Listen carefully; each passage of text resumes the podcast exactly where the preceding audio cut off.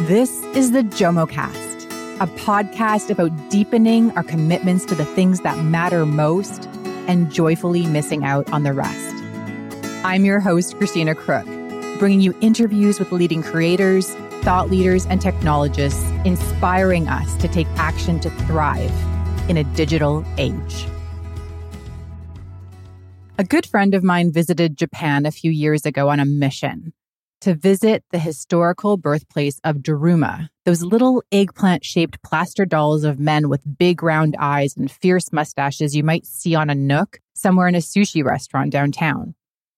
The origin of the dolls comes from an 18th century Buddhist monk who taught his parishioners, a rural county of largely subsistence farmers, a way to craft simple good luck charms that would become a local specialty souvenir, whose iconic appearance quickly spread across Japan and centuries later became one of the most indelible global images of that culture.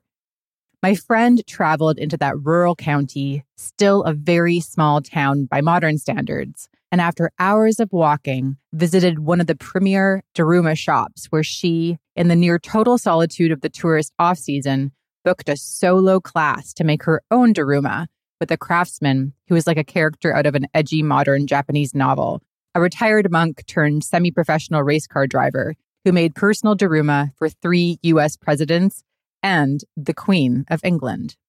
I should mention here that my friend, while a gifted writer, has no particular skill in any sort of arts and crafts, despite a youth spent trying nearly every visual artistic medium there is. She was pretty intimidated to sit in a room alone with a man who had sculpted and painted probably tens of thousands of these little talismans in his lifetime, holding her one blank doll in her hands, getting one shot and one shot only at painting her own to take home with her to America and make a wish on. Sit and watch me for a while, the master said. And when you're ready, go ahead. My friend watched and watched over and over as the master painted five, ten, fifteen Daruma dolls for general sale in the store in front. After nearly half an hour, she felt she could imitate the brushstrokes, and she went for it. It took perhaps 20 seconds. I'm surprised you waited so long, the master said when she was finished.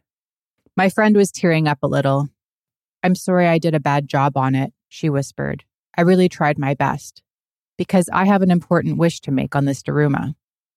The master took her doll, looked it over, and handed it back, wordlessly, without evaluation. After a moment, he asked, Did you walk here from the Daruma temple on the edge of town? Yes, my friend said. Did you see the arhats, the little stone statues of monks on the side of the road? Yes, my friend said. Well, did you stop and pray at them? Yes, my friend said. I prayed that I'd catch you here and get to do this today. But they're old and crudely carved, the master said. From centuries ago, they're ugly, and you can barely recognize them. Why did you pray at them? My friend sat silently for a moment, perplexed. Finally, the master said, Don't you still pray at an ugly Buddha? Is something we create any less sacred if it isn't perfect? If it isn't as good as or better than something someone more skilled than us can do? If it isn't objectively beautiful, isn't it still sacred?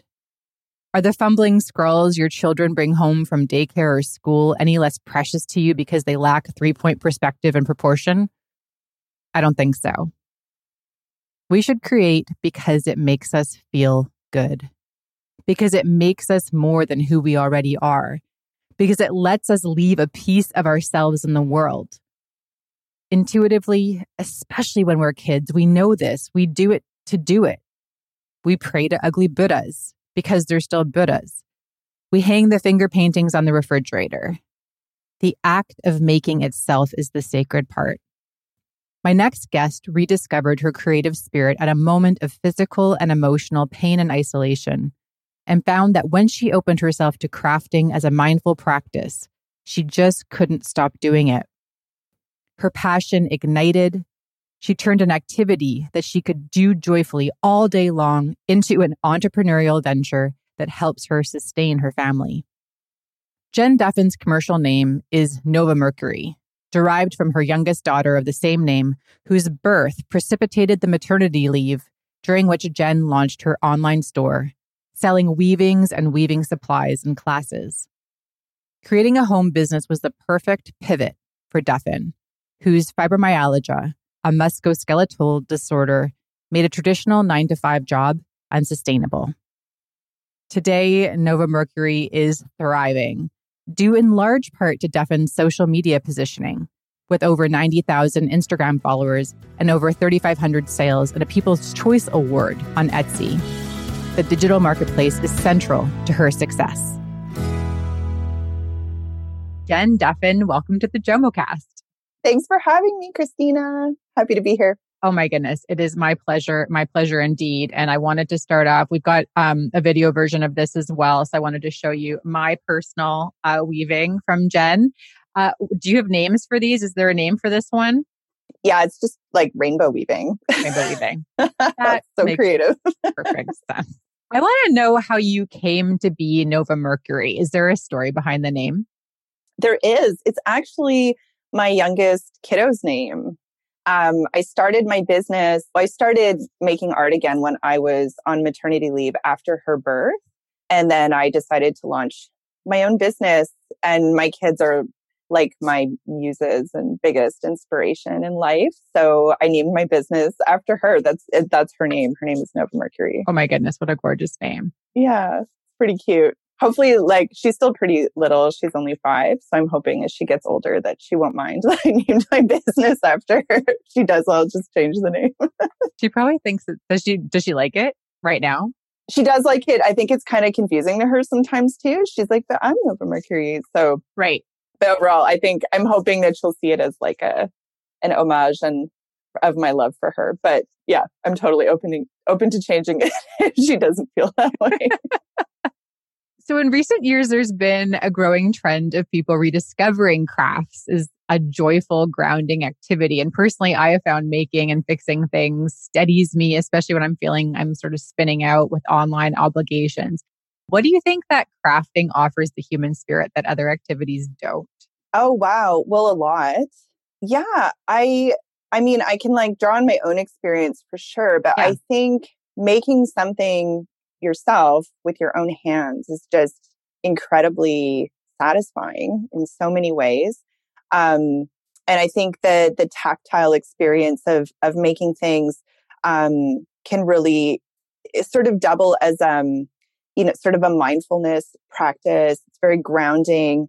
Um, it requires you to be really present and in the moment with what you're doing. So I think there are so many uh, mental health benefits to crafting or making or art making of any kind. Do you have some strategies for yourself and even things you'd recommend for people who want to spend more time doing it? I know for myself, like on our main floor, I've got three kids myself and we've got a craft table on the main floor and just having those things you know, sort of readily available so that when you have, you know, a moment of inspiration, you can kind of get your hands into it you know, right away in terms of how you've set up your studio and even how you um, encourage it in your own kids? What does that look like? Well, for sure. Well, I work from home. So, um, and I work from home for a lot of different reasons, but it is really convenient to just have my studio. My studio is half of our living room. So I can go work and weave whenever I want. Um, my weaving supplies are sort of always readily accessible and also sort of like neatly organized so they're not taking over our our home um, but yeah, it's really easy for me to just go grab my loom and sit down and start to work on a piece. Um, same goes for our family. I also have a little, we call it our art cart. So we have a little hmm. wheelie cart next to our, our dining table and it's filled with art supplies. So I always have it stocked with paper, construction paper, paints, markers, like stamps, whatever have you, whatever your, your making supplies of choice are so that exactly whenever the kids want to get creative, it's accessible to them. They can go get it themselves, or it's easy for me to sort of set up a project for them. So we try to do art making in our house like all the time. My youngest, especially, is really drawn towards painting and drawing. So she likes to just get in there whenever she feels like it. It's funny. So I'm actually wearing a shirt from a female entrepreneur here in Toronto. Uh, her brand's OK OK, and she's a maker extraordinaire. Also has kids, and they're always making at home. Like it's bananas. Like she'll be like, "Oh yes, made a pumpkin pie from scratch from the pumpkin that was delivered to my house, and we did like 17." And I'm like, "But this is what you do for your job, right? You make as your job, but it seems like makers got to make. Like it's even in your personal lives that that spills over. Is that true for you?" It is and it's not. I'm definitely not the parent that is making all the time. Um, I find too sometimes because I do this for my work, sometimes that when I'm in my leisure time, I don't want to make anything and I want to do other things. So, um, in our household, anyways, there's a bit of give and take. I do know folks like that though, who are just creating all the time. Um, and I have a lot of admiration for it. I don't think that's me, but I'm sort of like have my hours where I like to be creative and then I just need downtime from it too. But I definitely do want to encourage my kids to be creative whenever they feel like it. I think it's really important. I think that's part of what you were saying before in terms of making also being a mindfulness practice in terms of being aware in yourself when it's energizing and when it's de-energizing, right? When it's life giving and when it's life taking and just paying attention to that, not making just because, you know, that's the right thing to do um, in your head, but like actually being, you know, in touch with what's happening in your body. Like, is this going to be a thing that brings life right now, or is this just going to be another thing that exhausts me and give you yourself permission maybe to do something a little less involved? Like watching yeah. a screen, maybe sometimes. totally. Yeah. I think, well, it's interesting too, because I think um, when I think about sort of your show and what you do, like I do this for my work. So I'm really lucky, I think, in the sense that I get to do like a creative grounding practice as a big chunk of what I do for my my job, how I make my living. So yeah, I'm not always doing this in my free time, but I do I do think it's so important for folks to carve out time to be creative in their lives. I think it's something that is is missing right now. Um, and one of the reasons that I teach workshops and sell weaving supplies in my shop is because I really want to encourage um, folks to be able to be creative in an accessible way. Because I know if you're not making art all the time, sometimes it can seem really intimidating or maybe like something that like other people do, but you can't do. But that is not true. And I think everyone is creative. Everybody has a creative point of view. Um, and if you don't feel like you can just dive into that on your own, sometimes like picking a, a kit that's been curated for you, you know, so it takes some of the guesswork out of it and you can just get to work on, on making something yourself. Plus, like the holidays are coming up and it's so nice to like make your own gifts and stuff too. So such a good reminder. Okay, we're absolutely going to plug that for Christmas. Get on it, people. And um, kind of funny backstory I actually got connected to you because I was going to do one of your in person workshops in Toronto at Bookhou. I was so excited. It was my gift to myself, my 40th birthday. And then, oh, no oh, way. Yeah. Mm-hmm. Oh, that's, yeah. and, then and then COVID. COVID. right. It, I'll be back. I'll be back when, whenever this is done. I don't know when that will be, but I will be there. I hope you come. The workshops are so fun and I really miss teaching because um, I work at home all the time by myself. So workshops are like really my way to to connect with people in real life, which is just a totally different experience and they're so fun and really energizing for me. So I'm trying to come up with like other ways to connect with people. It's been challenging this year, but um and yeah, doing the online thing doesn't it's not it's really not the same. It's like doing a Zoom workshop or something is not not the same as being in a room full of people. So I know how we're all adapting right now and making things work the best we can, but I'm excited when I can teach in person again. Yeah, there's just something about embodying a space with other people that Oh yeah, totally. You can't replicate on Zoom. I was on a Zoom call no. last night.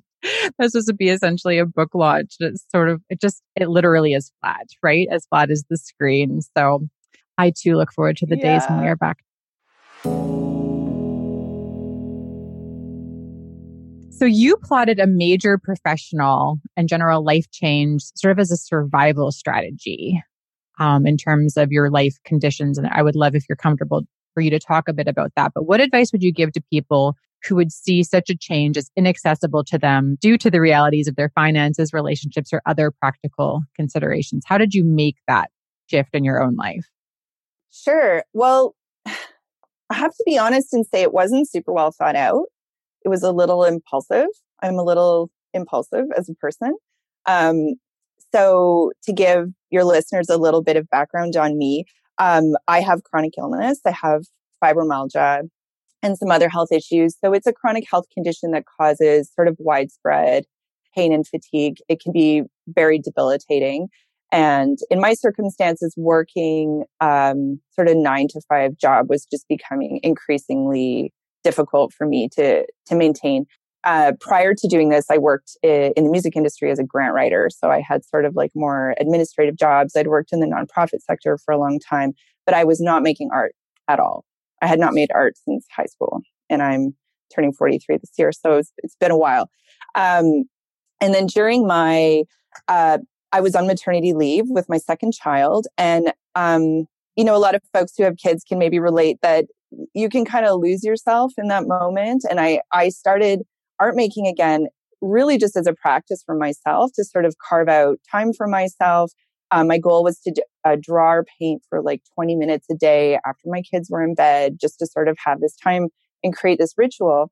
And doing that little exercise just sort of like unlocked something in my brain that had been dormant for a long time. And I just sort of became consumed with wanting to make art. Um, and it was at this time that I'd actually taken an online class with Emily Katz of Modern Macrame because I wanted to make macrame plant hangers for my house. Hmm. And I'd never made fiber art before. And um, I just totally fell in love with it. And if you've never made fiber art, it's a really, um, it is this really grounding, repetitive practice because you're working with your hands. You're often doing movements or motions that are repetitive. And it brings you into this really like calm and mindful state. And I just like completely fell in love with it.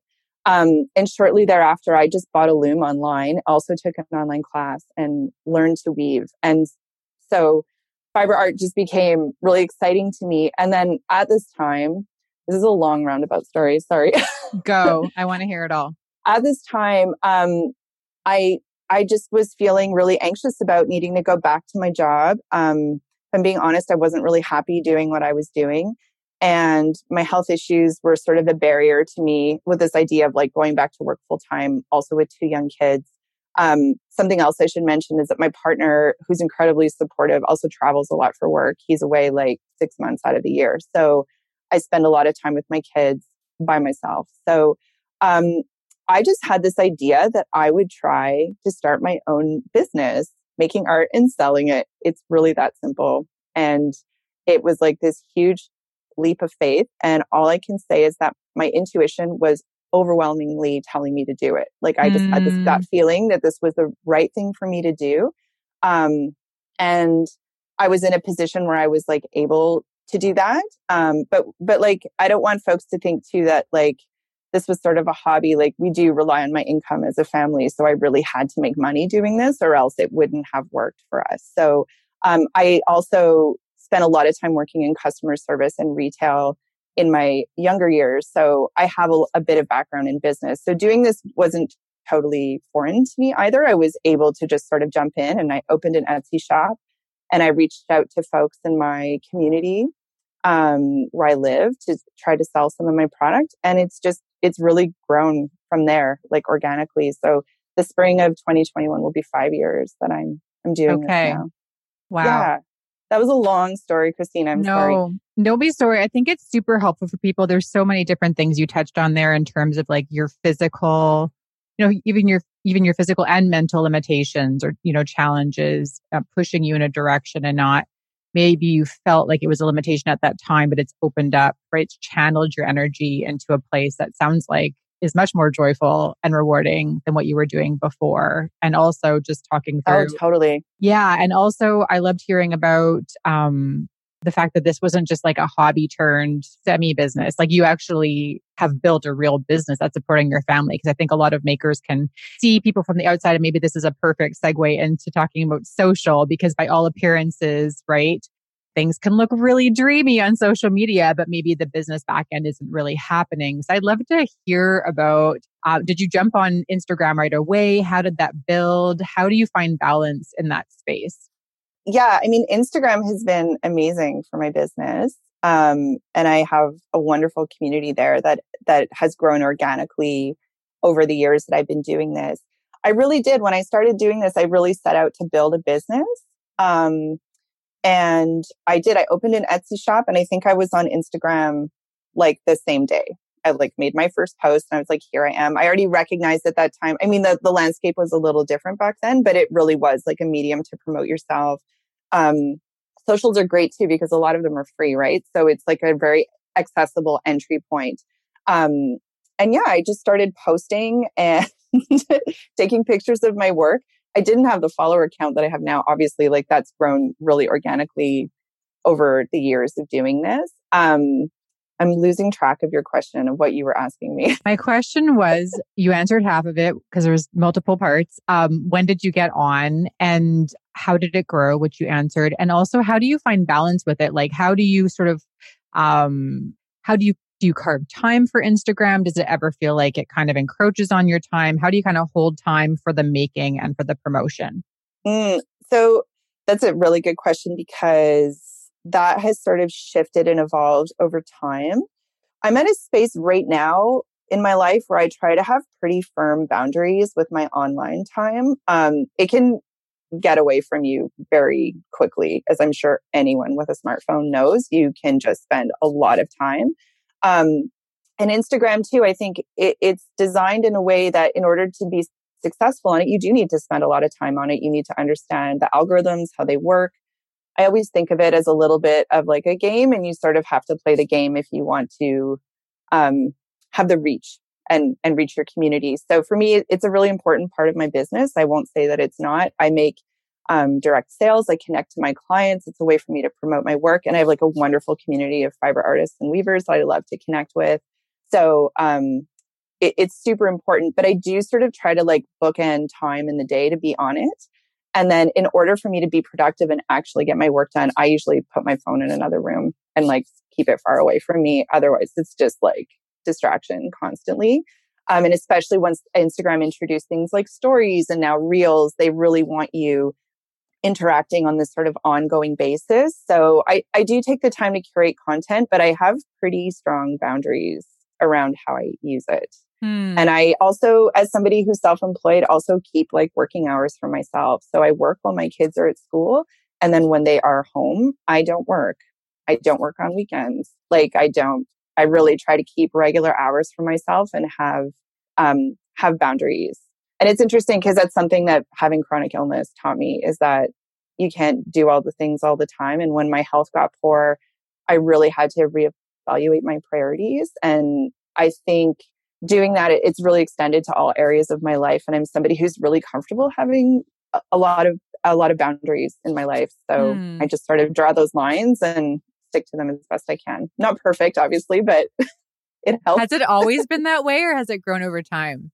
No, I definitely, like I said, I I I know being sick, like really, because you just it changes your life yeah. so much, and my my ability to participate in daily life really shifted quite considerably. So you sort of have to pick and choose what you can or want to do because you only have so much energy in the day.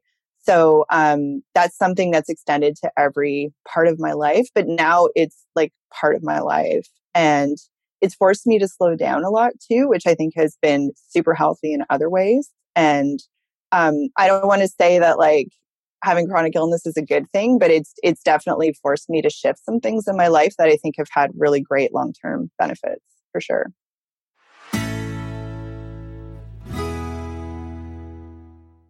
The JOMOcast is a listener supported. Each episode takes up to 40 hours to create and involves the work of our composer and producer, Tom, social media lead, Rebecca, and me.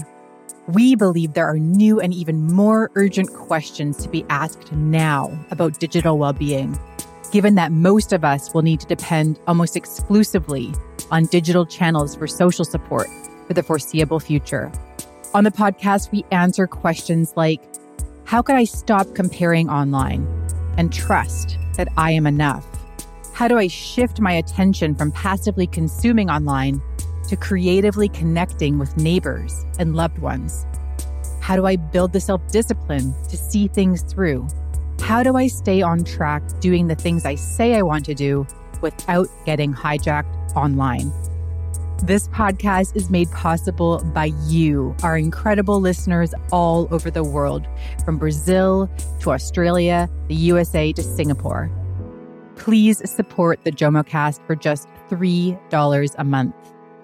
Visit patreon.com forward slash JomoCast and sign up today. You will get Jomo swag and a handwritten note of thanks from me in the mail, a shout out on the podcast, and a place on the Jomo Wall of Thanks for all of time. You'll also have the opportunity to ask future guests your questions and get uncut video of all the JomoCast interviews. To sign up, go to patreon.com forward slash JomoCast. That's P A T R E O N dot com forward slash JomoCast. And thank you for supporting the content that supports you. What was your hardest lesson as an emerging entrepreneur in this space? That's a really good question. I'm not sure.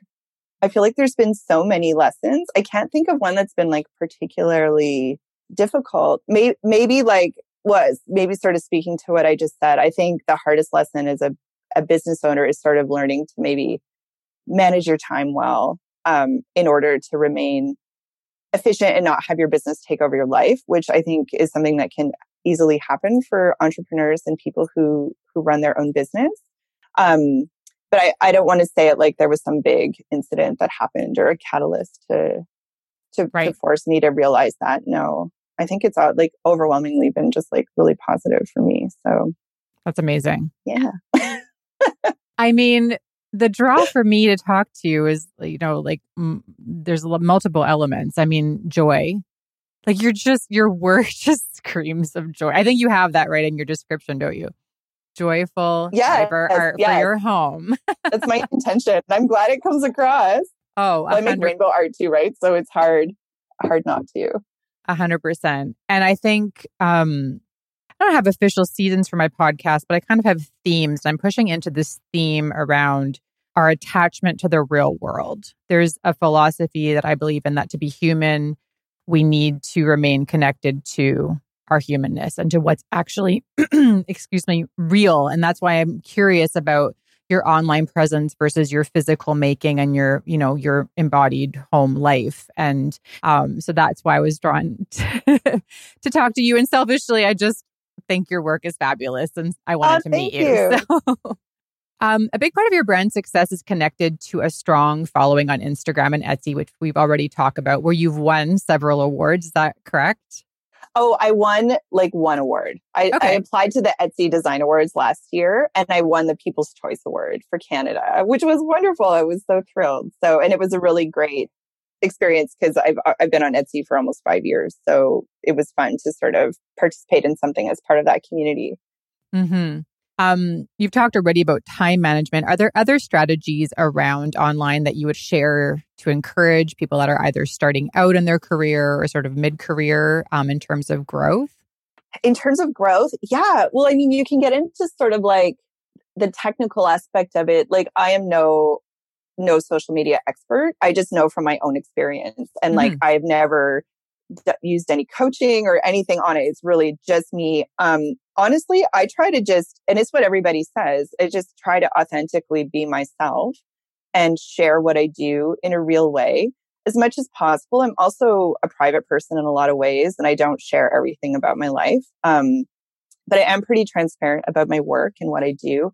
Um, it's amazing because as somebody who works alone in my house by myself, it, it allows me to exist in the world and connect with people, right? Because otherwise, um, especially with COVID, it's so challenging to do that right now. So it's an amazing vehicle for that. And I think um, taking the time to really understand how it works, if you want to sincerely grow your following, is important. So you have to understand like the boring stuff, like algorithms and what they're looking for because it's the platform who really decides who's going to see see your work not you. But it is a visual platform too so making things that are visually appealing and trying to grow a community where you can genuinely um, engage with people who follow you and who like what you do i think is amazing. I've made so many friends like from all over the world like people i've had connections with for years now. So um, its its potential for connecting humans and our humanness, I think, is really amazing. I also think there's a lot of downsides to it, and um, keeping perspective around that, I think, is important. So, um, managing the amount of time you spend on it, like planning your content and curate your content, but having it on like all day and always being available, I don't think is is healthy either.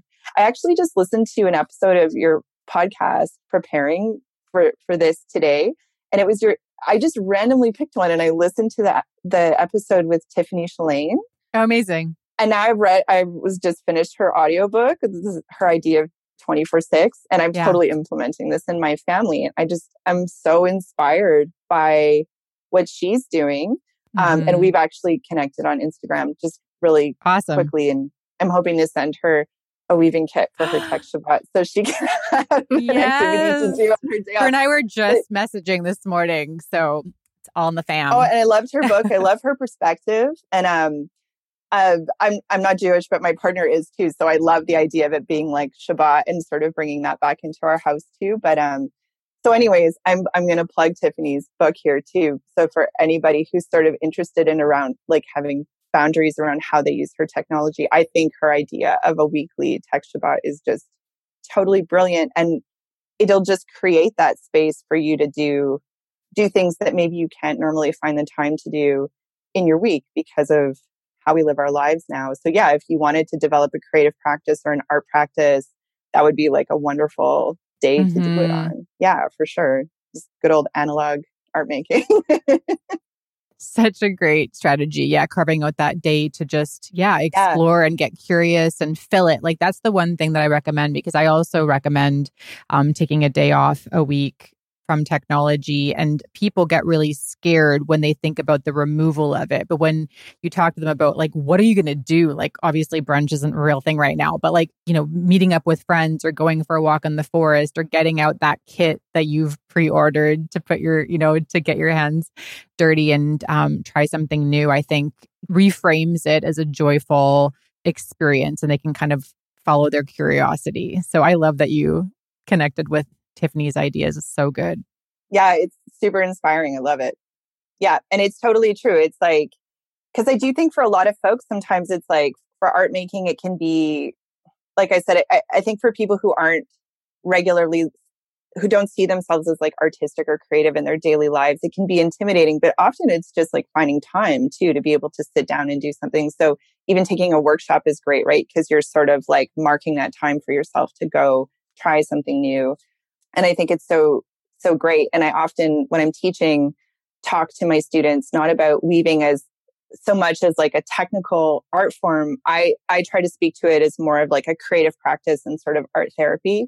And I'm not a therapist, but that's really how I approach it because it's been incredibly healing for me in my own life to rediscover um, a daily creative practice. And I think it can bring so much value to your life, even if it's just 20 minutes at the end of every day just drawing in a sketchbook, like something super simple, but that just allows you to totally be in the moment, take that time for yourself and do something, yeah, with your, your hands and your mind without any real devices. You know, it's, it's, um, I think it's super powerful. And I think the world would be a better place if everybody did that. Agreed.